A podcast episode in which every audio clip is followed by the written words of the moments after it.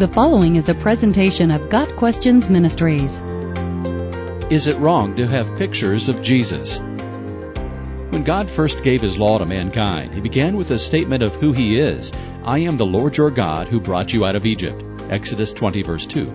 With a warning that Israel was to have no other God but Him. He immediately followed that by forbidding the making of any image of anything in heaven above, or on earth beneath, or in the waters below. Verse 4 for the purpose of worshiping or bowing down to it. The fascinating thing about the history of the Jewish people is that they disobeyed this commandment more than any other. Again and again they made idols to represent gods and worshipped them, beginning with the creation of the golden calf during the very time God was writing out the Ten Commandments for Moses in Exodus chapter 32. Idol worship not only drew the Israelites away from the true and living God, but it led to all manner of other sins, including temple prostitution, orgies, and even the sacrifice of children. Of course, simply having a picture of Jesus hanging in a home or church does not mean people are practicing idolatry. It is possible that a portrait of Jesus or a crucifix can become an object of worship, in which case the worshiper is at fault, but there is nothing in the New Testament that would specifically forbid a Christian from having a picture of Jesus. Such an image could well be a reminder to pray, to refocus on the Lord, or to follow in Christ's footsteps. But believers should know that the Lord cannot be reduced to a two-dimensional image, and that prayer or adoration is not to be offered to a picture. A picture will never be a complete image of God or accurately display His glory, and should never be a substitute for how we view God or deepen our knowledge of Him. And of course, even the most beautiful representation of Jesus Christ is nothing more than one artist's conception of what the Lord looked like. As it is, we don't know what Jesus looked like.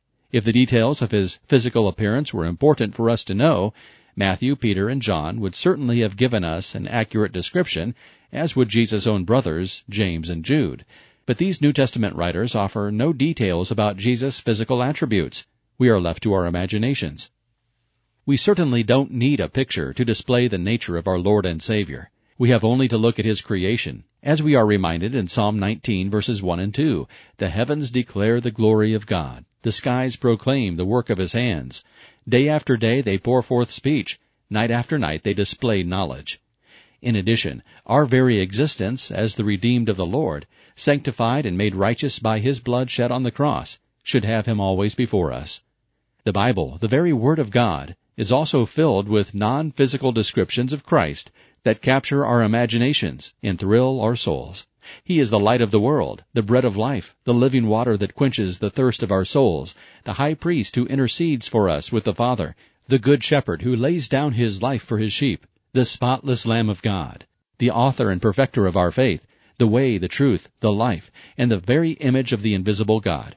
Such a Savior is more beautiful to us than any piece of paper hanging on the wall. In her book, Gold Cord, Missionary Amy Carmichael tells of Preena, a young Indian girl who became a Christian and lived in Miss Carmichael's orphanage.